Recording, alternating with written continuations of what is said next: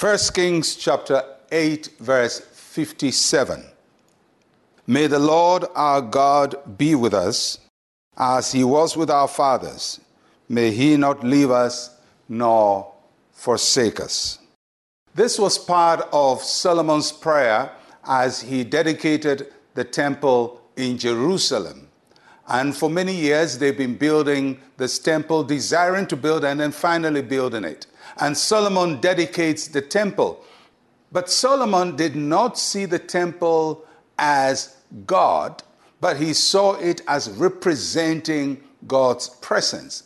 And so he prayed, Lord, that as we see this temple, as we come to worship here, let us be reminded that you are with us.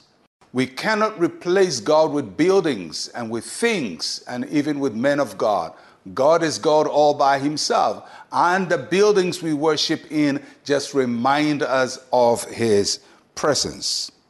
And the Lord Jesus Christ gave us the same assurance that he is going to be with us through the Holy Spirit.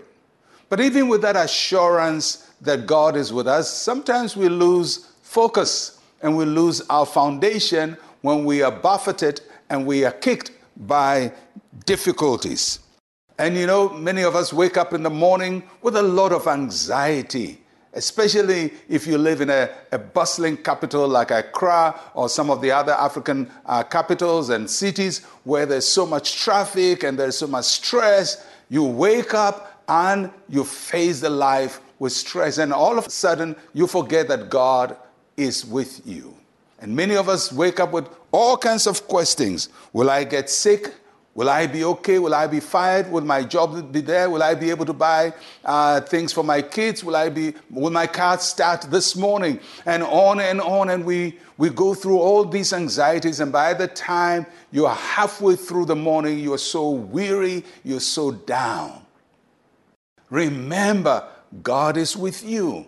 Doesn't mean that there will be no trouble, but always remember God in the midst of all your anxieties and your worries and your concerns. Remember that God is with you.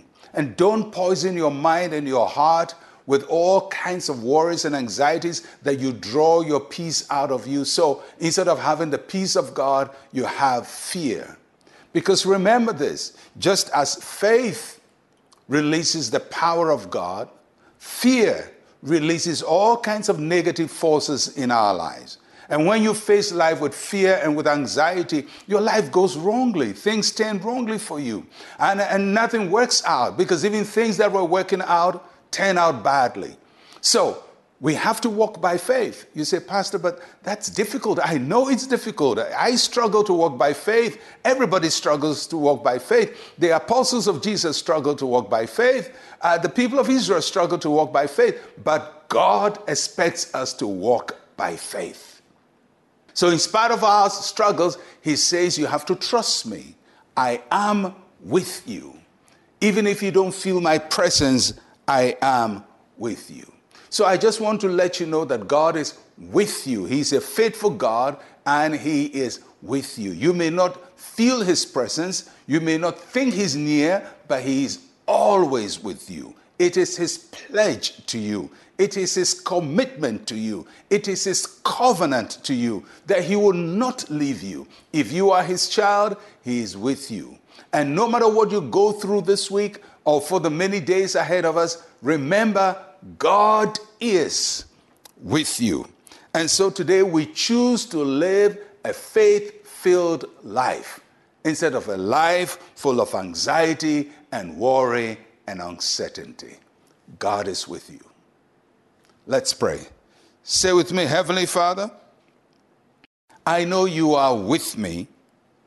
I reject the spirit of fear and embrace the spirit of faith in Jesus' name, amen and amen.